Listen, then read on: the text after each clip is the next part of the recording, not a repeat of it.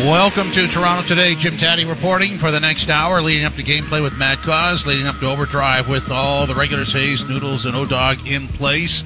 And on our broadcast today, really tracking four stories. It's an interesting time. We now have the NFL jumping into the fray. So the NFL season kicks off tonight. You can hear it right here on TSN 1050 Cowboys and Bucks. Kickoff is at 820. Our coverage will start at 730. You can watch it, by the way. Uh, let me get my schedule out here. And you can watch it on TSN 1 and 3 as uh, the NFL season kicks off, and there's plenty to talk about. We're going to have Jeff Saturday by uh, to give us his analysis. He is the former NFL center All Pro, ESPN NFL analyst, Super Bowl champion, and uh, there's so many storylines, so many quarterbacks in different spots, so many debuting.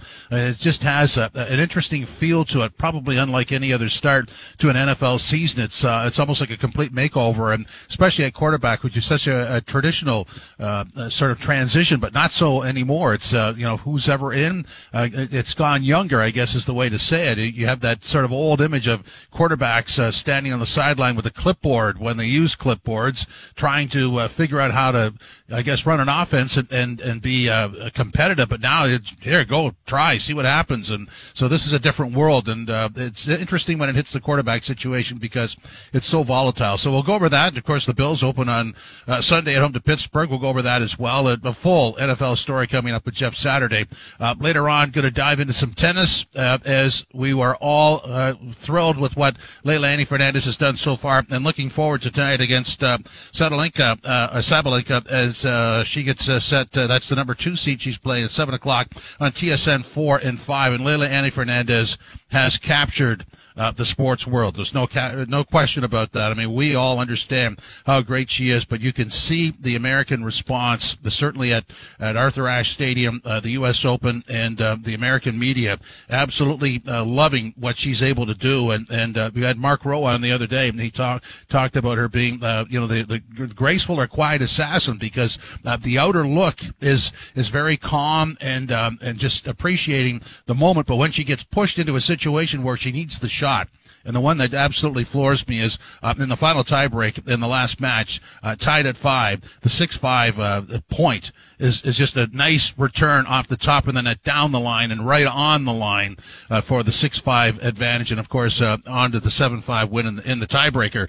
Uh, and and that's just comes up with a clutch shot. You you know just at the moment when you think she's going to falter, she does not, and and comes out of it. So we'll all be watching that uh, as I said earlier in TSN four and five um, at seven tonight. Uh, other storylines that we're concerned about, obviously the Jays winning again, 6-3. They won seven straight. Haven't done that in five or six years. Then complete their series with the Yankees tonight.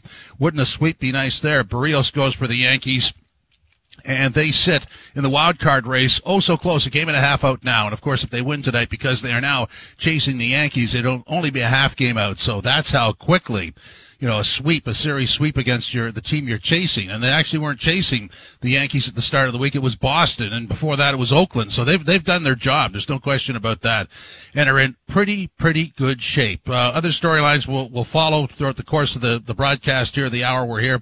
The soccer story: Canada three 0 over El Salvador. Clean sheet, nice. Canada's five points. Mexico is seven.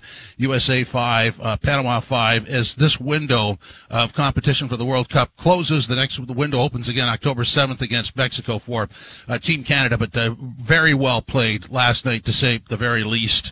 And of course, we'll follow the uh, the Sidney Crosby story. Rob Rossi will be on from the Athletic.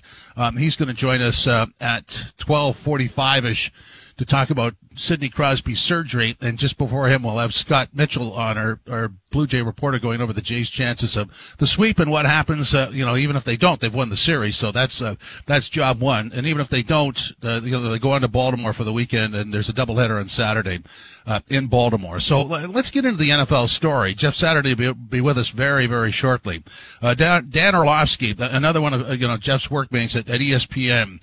Uh, and a lot of people are thinking this. You know, I, I, think that when you get to the KC situation in the AFC, not quite as, as adamant because the Bills are going to be a big factor there. At least the Bills will be.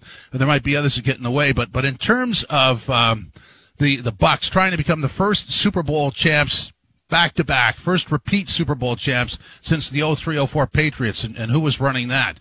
Uh, the Bills, according to Orlovsky, could have, or sorry, the Bucks could have the ultimate season. Let's listen to Dan Orlovsky.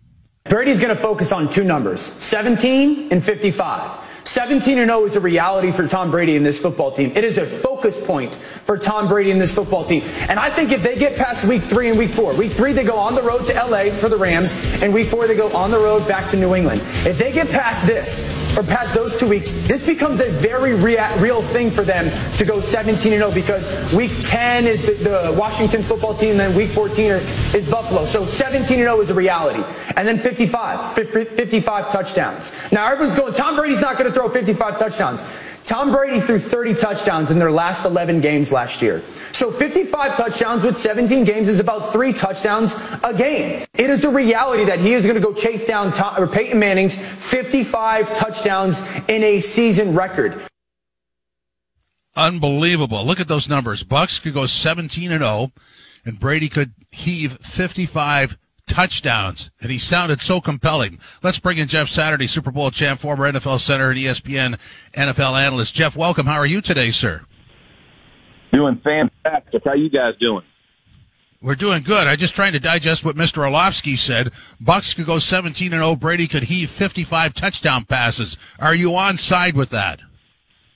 I'm on side with the 55 tuds. The uh, the undefeated, I'm just not sure. Uh, you know, look, I mean, BA, you know, Bruce Arians, the no risk it, no biscuit, and um, the aggressiveness they play with, and, and even on defense, you know, with Todd Bowles, and um, you know, there there ain't no back down in either of those guys, and so. Um, you know, when you think about the mentality of that team, some days it's just not going to be your day. And so I'm not sure that you don't have one bad day where, you know, your guys aren't playing great and you're, you know, you make some mistakes. And, um, so that, to me, the 17 and 0, uh, is secondary to hoisting that trophy. You know what I mean? Uh, and so, uh, again, I, I think from from everybody's perspective, maybe than Brady, uh, you know, the undefeated season isn't isn't nearly as much of a chase as let's do that. Let's let's let's have that parade once again in Tampa.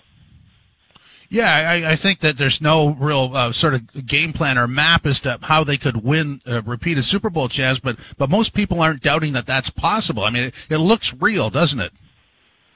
Oh, absolutely. And listen, the, the, their schedule, and in all fairness to, to Dan, their schedule sets up.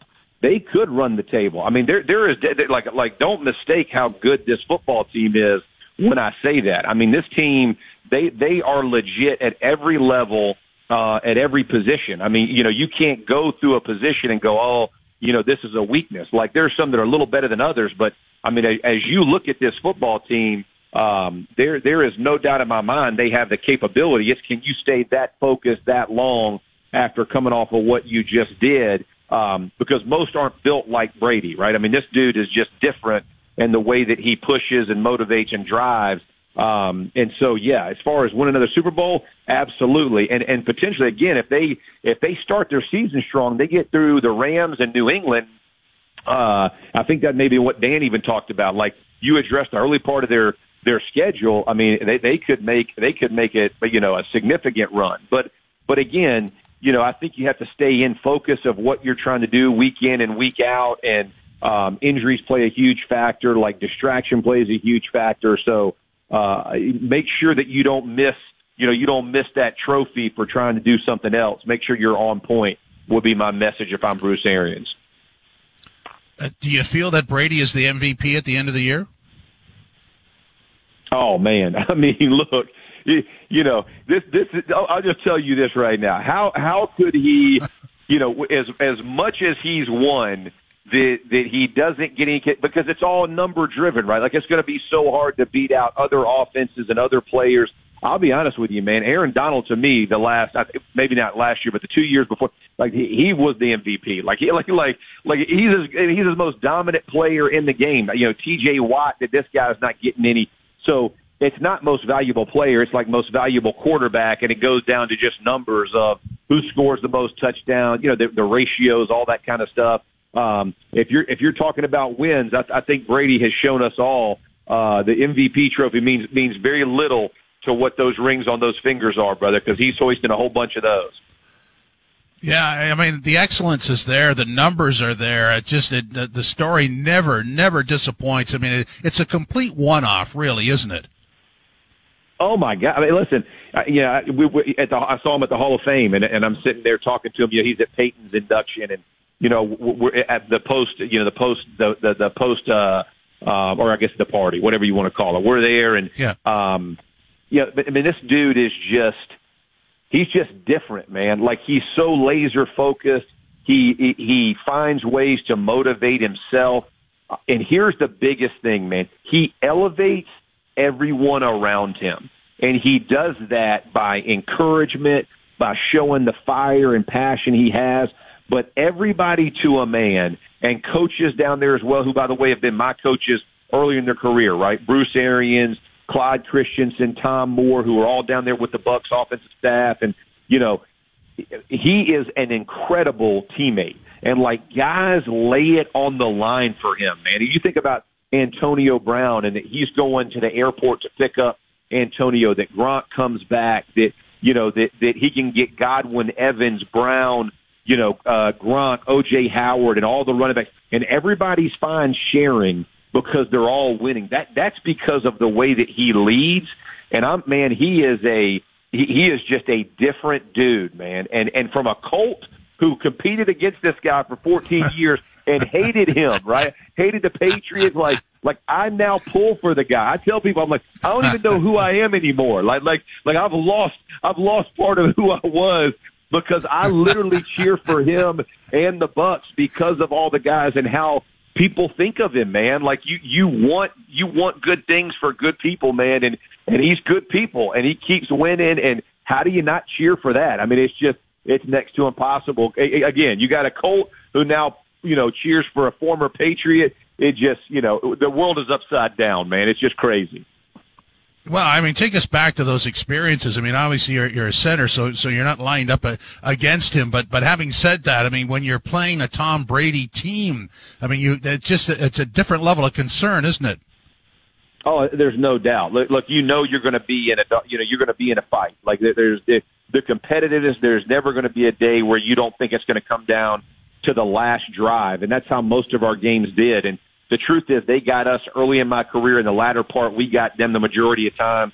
Um, but man, make no mistake, those defenses that they had, I mean, there's Hall of Famers all over those defenses, and that they haven't gotten their just due yet. Man, the Richard Seymours of the, uh, uh you know, the, the Vince Wilforks, Teddy Vrabel, like Ted Washington, like Ted Washington, Ted Johnson, like I can go through Otis Smith on the backside, you know, Ty, like man, they were they were freaking loaded and they played as a team, man. I mean, Ty Warren comes in, Jarvis Green, like like there was just name after name and player after player, and they all played for the betterment of the team. They, it was there was never any eye guys, man. And I'm just telling you, like you knew suiting up. If you beat them, you beat the best, and you knew they weren't going to they weren't going to they weren't going to hurt themselves they were going to play consistent football and do it the right way.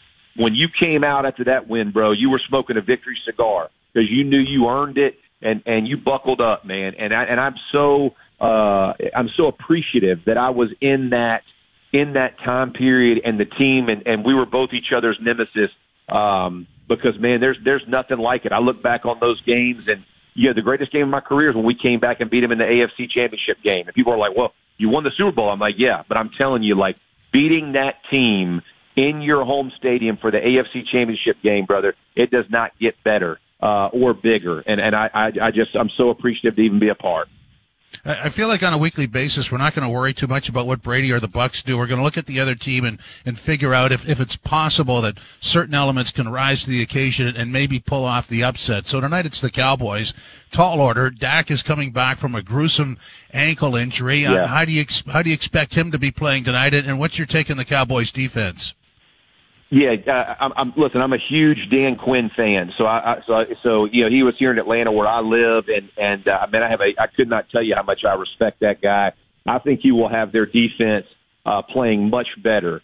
Uh, that being said, you know I think I think Tampa Bay um, is clearly better in in in every pretty much every facet of the game right now. So They got a better defense. They got a better offense. You know, so when you're looking at it, excuse me, when you're looking at it, I just think this is a a matchup that leans towards the the Bucks. That, but when you say that, the the way the Cowboys could pull the upset, they do have the ability, right? They have they have playmakers on offense, and the one thing when you're playing a team that's as complete as the Bucks is you want to make it a firefight, right? Like put the ball up in the air, let CeeDee Lamb, let Cooper, let Gallup make some big plays, let Zeke have some big plays, like like create big play momentum because turnovers are a huge deciding factor in NFL games, but big plays are another enormous stat that really goes under discussed. And I will tell you when you think about the Cowboys and Dak Prescott, don't let this be a game where it's check down, check down, check down. You got to earn it all the way. You want to catch the Bucks in a blitz where you hit a big play, your playmakers make those plays. That's the way the Cowboys could potentially upset them is just catching fire in that type of model. Do I see it happening? No, but in my opinion, that would be the only way uh, they have a chance. Okay, Jeff, let's do sort of an overview on the league. Uh, you've got likely 15 projected teams that will have different starting quarterbacks from last season's opener. Uh, ties for the second most uh, year over year changeover in, in the Super Bowl, uh, Super Bowl era. 1999 at 16, 2018 at 15. I mean, this was, this used to be a traditional slow transition, and now it's, I mean, the, the quarterback transitions are, are, are wicked. I mean, that's, you're talking about half the league with, with new quarterbacks or different quarterbacks. What's your take on all that? Well, I think part of it is because of the way that the salary cap is set up now, right? Is that you, you know, when you have slots, it's not like guys when they, you know, the first pick of the draft didn't get, you know, $60 million so that the team is basically indebted to him for five or six years, right? Now they're getting the opportunity to bring these quarterbacks in, even if they're high draft picks, if they don't work out or they're not what you want, you can move on from them and it doesn't it doesn't devastate your cap for the next four years. I mean, you've seen Arizona, right?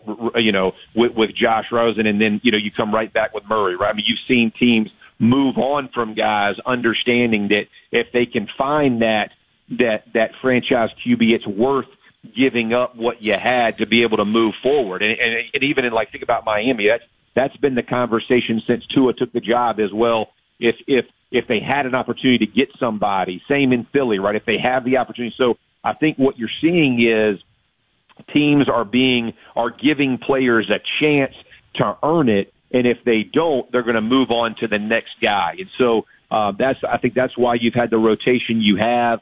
Uh, I think it's fun for the league because you're seeing you know young quarterbacks come in. I think what you got four or five um, you know, rookies who are going to start this weekend that have all had a ton of a ton of press from the last year.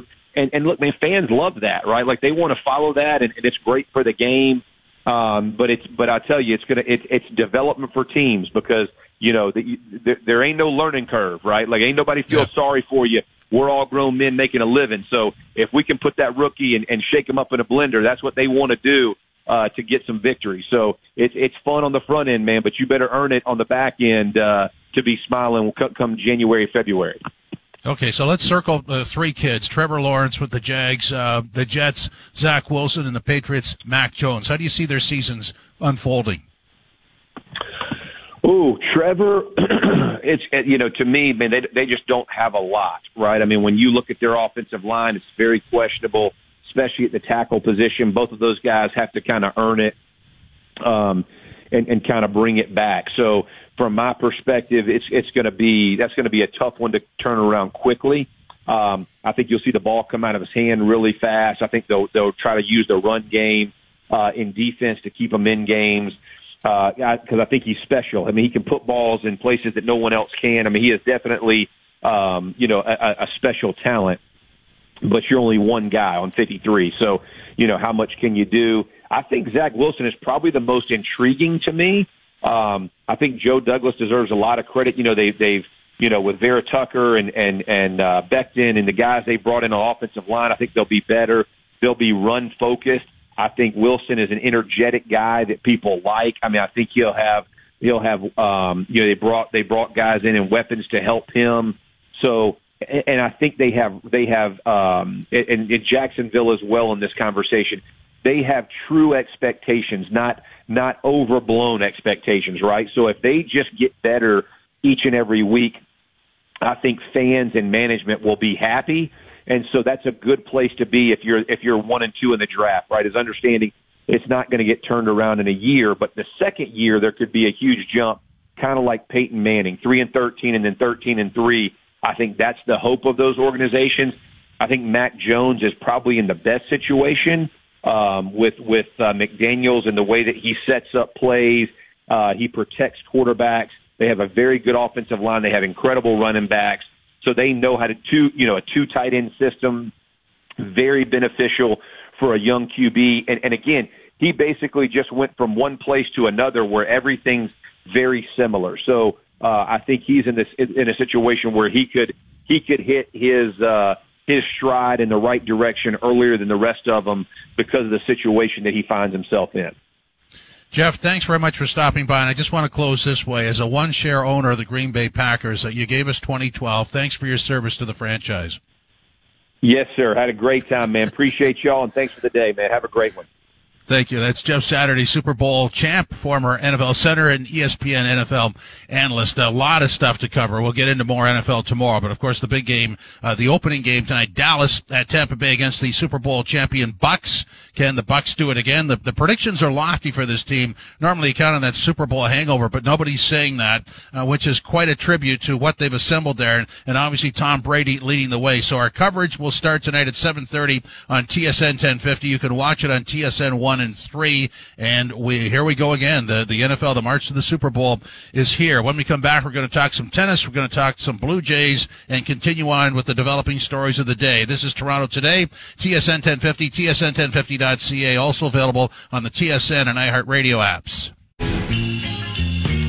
Well, Sabalenka is also a, force in, in terms of power. To me, she's right there with Serena uh, in terms of, of power on the serve and on, off the ground. I think she needs to do be herself. You know, just be steady, counterpunch. Don't give up the baseline. Make sure she opens up the court. Um, I think Sabalenka is a bit weak mentally. I think that's where Leylah has a, a big advantage, uh, and she's not that consistent. She chose not to play doubles here to dedicate in the singles. She's never been as far in a singles Grand Slam, so I think their parity in, that particular uh, field it's an advantage to, to Leylah that, as you mentioned and we talked, she has come through three bigger names than, than Sabalenka. So in, in that aspect, maybe she has a bit of an edge. That is Nick Pereira with Mark Rowe at the U.S. Open in New York. I mean, that that's a great uh, thing that he mapped out there. So Leylah Annie Fernandez against Sabalenka, who was the number two seed in the tournament at seven o'clock on TSN four and five. That's followed by Sakkari. Uh, she is the one who uh, eliminated Bianca against uh, Raducanu, who is born in Toronto but lives in, in England now, and uh, so she is unseeded as well. So I mean, there's there's possibilities here uh, if you really push the envelope that you could have two in the women's uh, singles final at the U.S. Open uh, that are off the charts. And, you know, the Leylah Annie Fernandez story is not so much off the charts anymore, uh, just based on, on how she has won her matches in advance and how she has battled through and how she has come up with solutions and how she has evolved her game. It's, it's a remarkable story. We've detailed it many times over the course of the week, uh, and, and it just seems to grow by the match. It's, it's fantastic to watch, brings a smile to your face, and you have uh, the utmost of respect for her and her entourage, which includes her coaching father, and, and how they, they sort of map out what to do and how she follows it, which is not something that a lot of athletes, I mean, good athletes can say that, but it's not everybody's what I'm trying to say. Uh, this is Nick Pereira with Mark Rowe on, on what Felix Auger-Aliassime will have to do to beat Medvedev in the men's singles semis tomorrow night.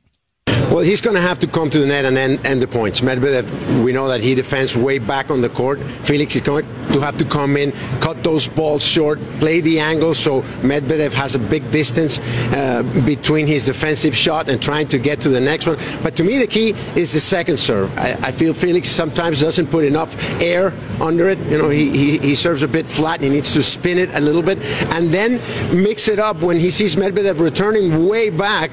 Don't go for the first serve as hard. Go for a kicker and come on in. I would like to see him do some sermon balling in that match.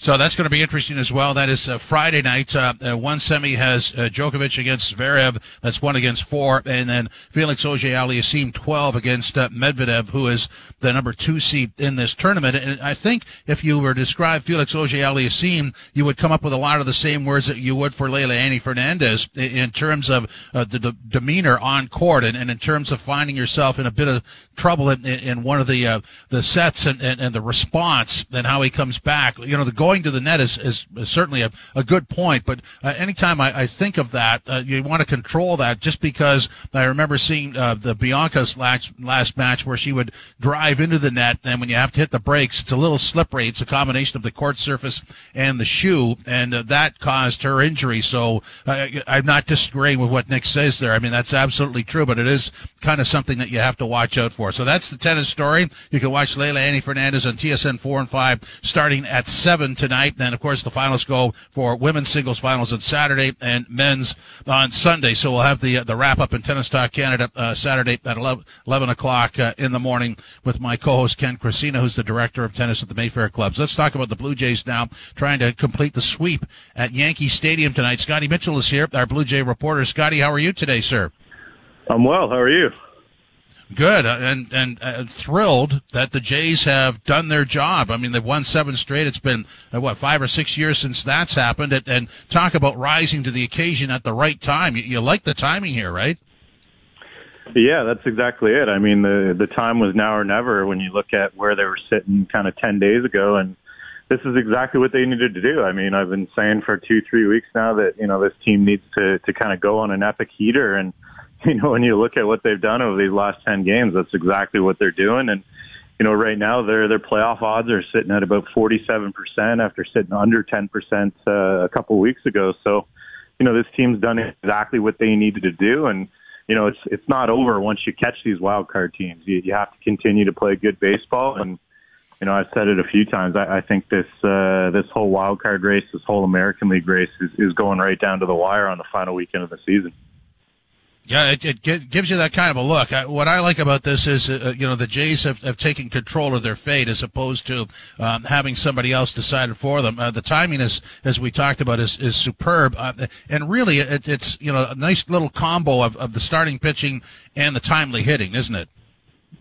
Well, that's the thing. When you look at this team, um, you know, there's a lot of reasons to, to feel kind of optimistic over these last couple of months because uh, obviously, other than the the little two, three week blip that, uh, you know, the offense had in, in the month of August, which is going to happen over the course of a long season. Uh, you know, this lineup has proven they can score a ton of runs. And then after the deadline, you know, you kind of saw this rotation come together with Jose Berrios and obviously Alek Manoah coming up kind of uh, early in the season and, and kind of finding his groove. And then when you look at uh, you know Steven Matz, he's kind of so been so underrated good in this rotation over this last month. Um, you know, nobody's talking about him, but this rotation has been a huge strength. And, you know, when you combine good starting pitching and a whole lot of offense, um, you're going to win a lot of ball games. And, you know, the bullpen has quietly gotten things together too. And I don't know if you can call it a strength at this point, but it's definitely not the, uh, you know, the unit that we saw at the end of May, uh, early, early June when, uh, they were blowing games. So I, I think when you look at where this team sits right now in terms of, um, you know, overall, quality baseball. Um, you know, I think they're, uh, you know, they're pretty happy with where they're at and they just need to continue to play this consistent brand of baseball that really we haven't seen all year until, uh, you know, this last couple of weeks and we've, we've seen it in spurts. But, you know, if they can continue to play like this, um, you know, they're not playing over their heads right now. This is how good this ball club can be, um, you know, if they're consistent going to throw a number of things at you. I'd like your reaction to it, and it's based on where they are right now. The, the winning, obviously, and because of the way they're winning,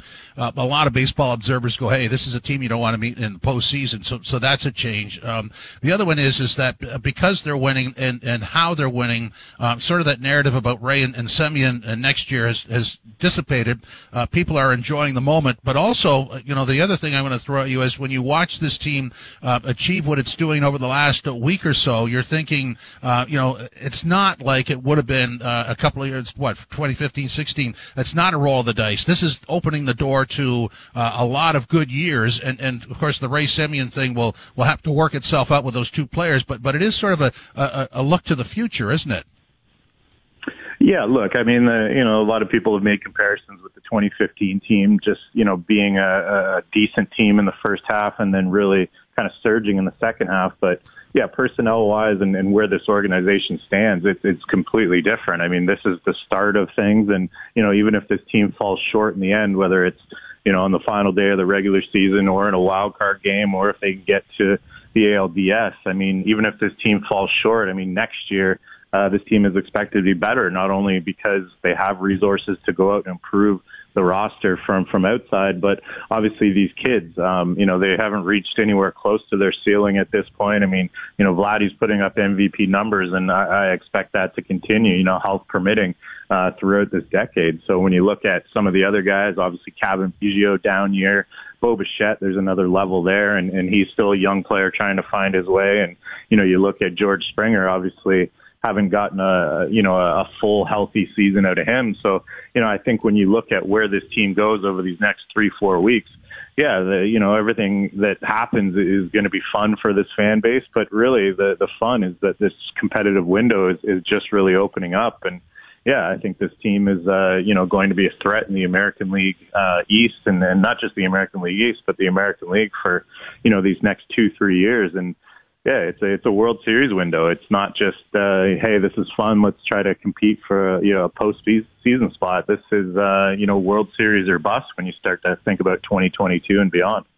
I, think one of the, the more intriguing things in professional sports, I actually could apply that to, to any level of sports, is is when you see a team or a group of players or a group of athletes uh, realizing what they're capable of. And and for Vladdy, the, the home run last night that sealed it is, is one of those moments where you know there's a guy you know taking uh, a step forward and, and you know answering some critics about him being able to play the full 162 because there was a little little I guess uh, fatigue earlier a couple of weeks ago, and then there's Manoah, uh, and so he's pitching, and in the top of the fifth, up against the rails in the dugout, cheering his team on, and then comes out in the bottom of the fifth and has a bit of an issue. But but it's still that that exuberance. You know, I mean, he's going to learn his lesson, but but there's that they're, they're sort of figuring it out. You could see it on their faces and and how they're playing, can't you? Yeah, it looks like a team that, that's playing pretty free and easy. Even you know when they were going through their their downturn and, and losing some games, and, and people thought they were falling out of it uh, you know, just being the, being around them down at the ballpark. It, it's not a team that has a high stress level overall. Um, you know, it's a group of young kids that, you know, believe in themselves. And, and Bo Bichette's a guy who has, has told us in the media for a couple of years now that he thinks this, this team can compete, uh, way before anyone else does. And, you know, they kind of proved that last year and, and they're proving it again this year. And yeah, I, I think this is a team that, you know, enjoys uh, being around one another and enjoys playing baseball, and and you know that's kind of showing on the field, and that they're they're playing pretty free and easy no matter the result, and. Uh, you know, Charlie Montoyo talks about that a lot. I think that is, uh, you know, kind of the dynamic of this team is that they're a, a young group with, you know, a, a bunch of kind of veteran leaders sprinkled in, and Springer and Semien, and and some of the pitching staff guys like that. But uh, you know, I think overall this is a, a young group that is really just kind of enjoying themselves right now and and not getting caught up in uh, you know the pressure of, of a playoff run at this point. And you know we'll see how that develops over the next three four weeks because you know this is it. This is all new to these guys. And when we were talking about uh, Vladdy Jr., um, you know, and his scuffles during the month of, of August, kind of everyone thought you know he was going to get out of it and and he's obviously shown that it was just uh, you know one of those things that that happens in a long season. It, it's really hard to OPS a thousand for an entire season, and you know Vladdy showed that he's human, but obviously um, you know that downturn might have come at the exact right time because he looks like he's going to you know, be on on fire down the stretch here, and they're absolutely going to need that. So, um, you know, it's just it, it's going to be interesting to continue to watch the dynamic of this young team and and how they, um, you know, deal with some of this pressure, how they deal with some of these situations, and you know how they deal with uh, you know the final week or so of this season with uh, with likely what what looks to be a playoff spot on the line. Yeah, well said. I mean, it's exciting that they're in the position to, to sweep the Yankees today. Don't know if that happens. And, you know, quite frankly, uh, you know, they've won the series, which is job one. So even if they lose, they're, they're three and one against the Yankees. Then going to Baltimore for the weekend and a, and a, key doubleheader on Saturday. Who, who do you think starts uh, the, the second half of that? Well, it's an interesting one. I think they'll line it up and, and try to get uh, you know as many veteran guys as, as they can in there. Um, you know, I think with uh, Ross Stripling kind of on his way back after sh- um, a rehab start the other night, I think they could get creative in that one. And obviously the fact that you're playing the Orioles in a, in a seven, uh, seven inning game, um, probably allows for the fact that, uh, you can get a little creative and feel a little bit more confident than if you're playing any other team. But yeah, I mean, look, the, the Jays have done what they needed to do this week in New York and, you know, three out of four. Um, they'd love that. Uh, sweep, they'd love that as well. But, you know, now the point is they're in the race, they're in the mix, they're right there with those teams. And now it's just about continuing to play consistent baseball and not having one of those, uh, you know, two, three, four day um, windows where you lose two, three, four games because that'll set you right back and then put you back in the position that you were in before. So, you know, now it's about, now that you've caught up, it's about keeping pace and, and continuing to play good baseball. And when you look at those bats and, and how they've kind of reacted over this past week, I, I think this offense is going to score more than enough runs to, to keep them in the mix here. Mr. Mitchell, thanks very much. Appreciate it. All right, pal. Anytime.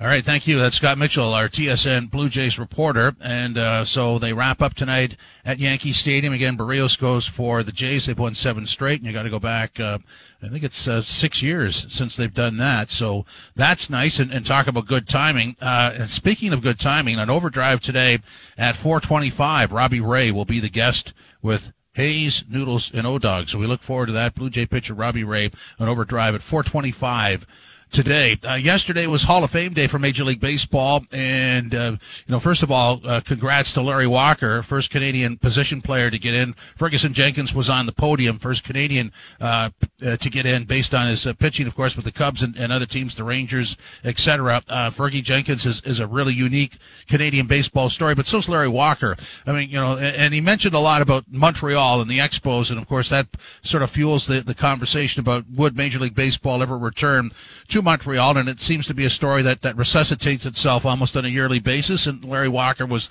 the reason why yesterday I was talking to somebody earlier about Larry Walker. How would I sum him up?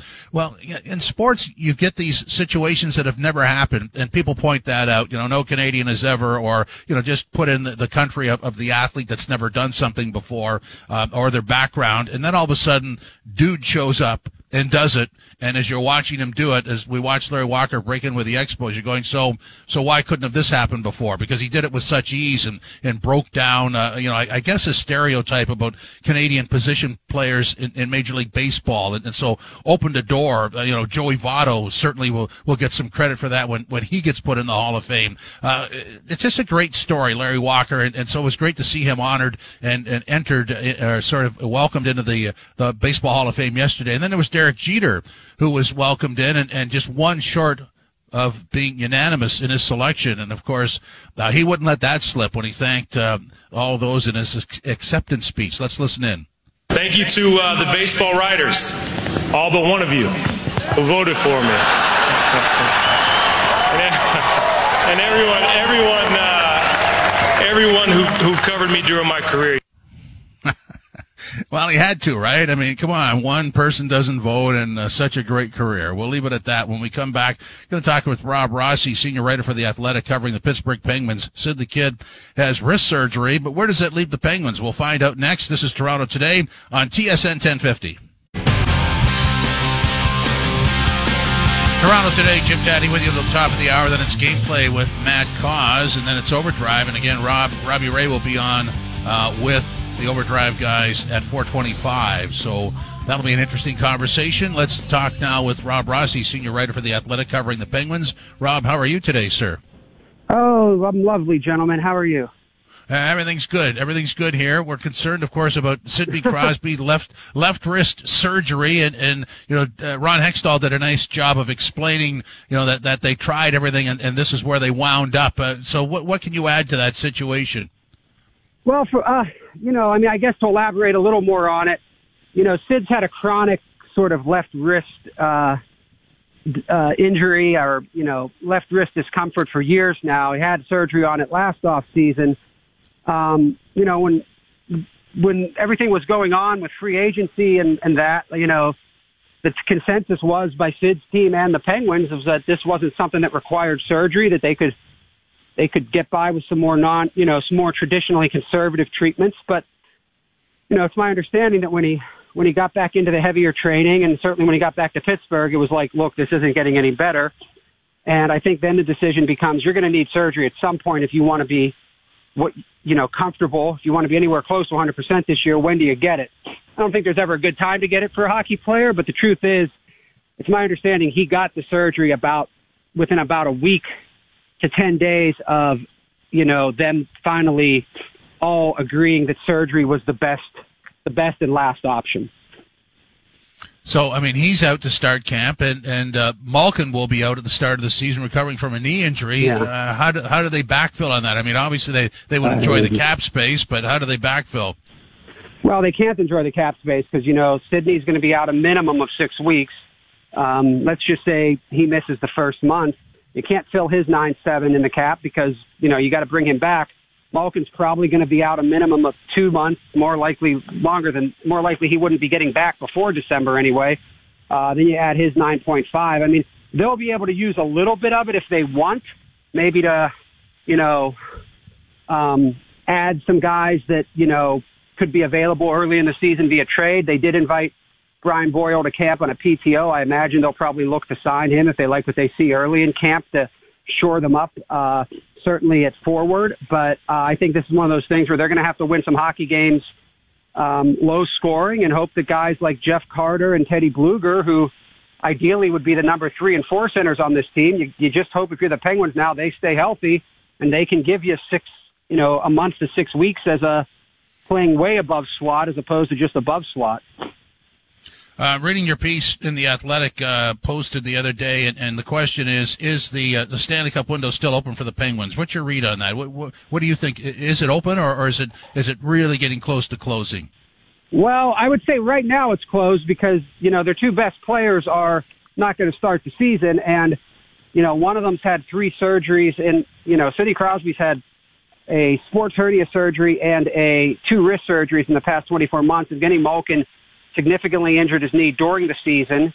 Uh, he had surgery on multiple ligaments to that same knee after the season, after injuring it again, and um, in the playoffs. And that's also the knee that, um, let's face it, that's the knee that he had repaired 10 years ago. And you look, they're both in their mid 30s now.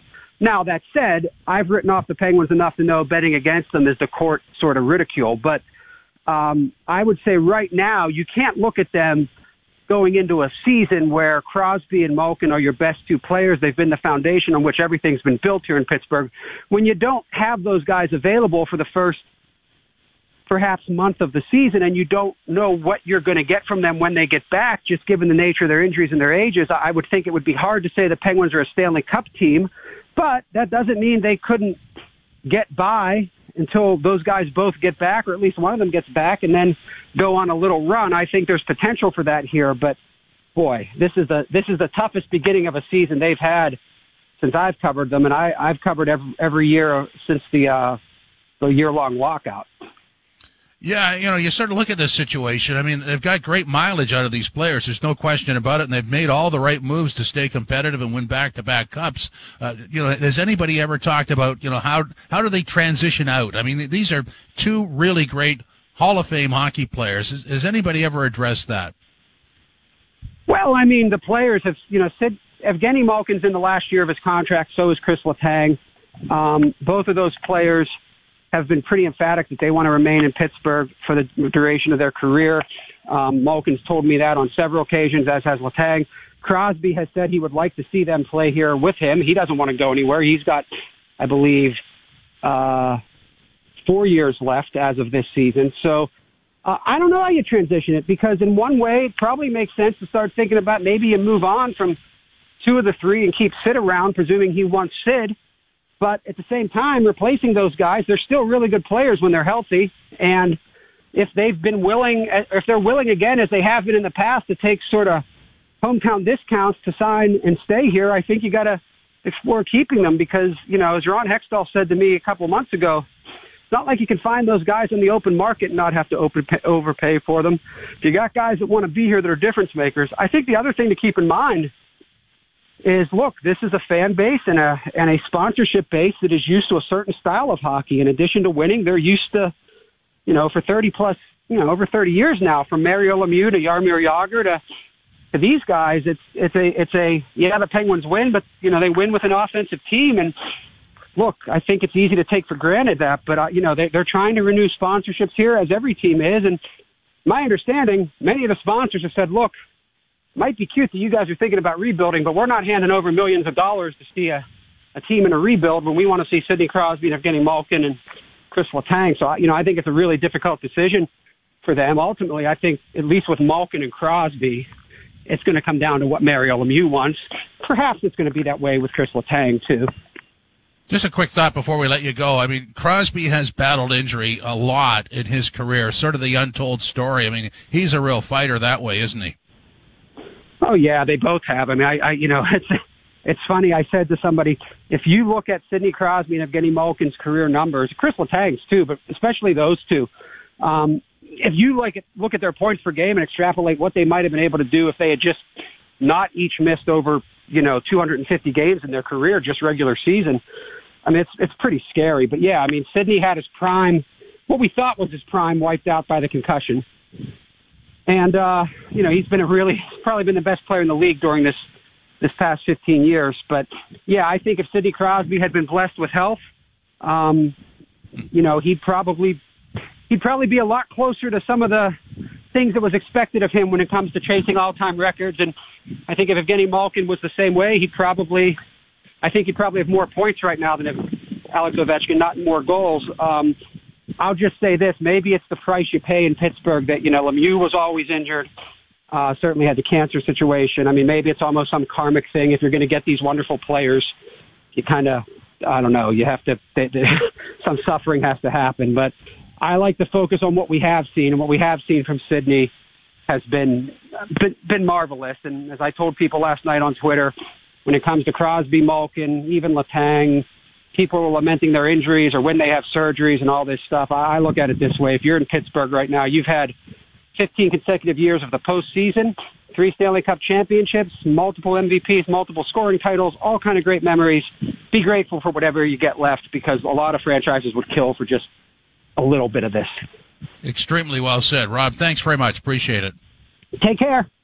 Rob Rossi, senior writer for The Athletic, covering the Pittsburgh Penguins. Uh, so, you know, when you have a great player, obviously the guy has to be basically a workaholic. He's got to evolve. He's got to be doing things differently. He's got to be able to play with pain.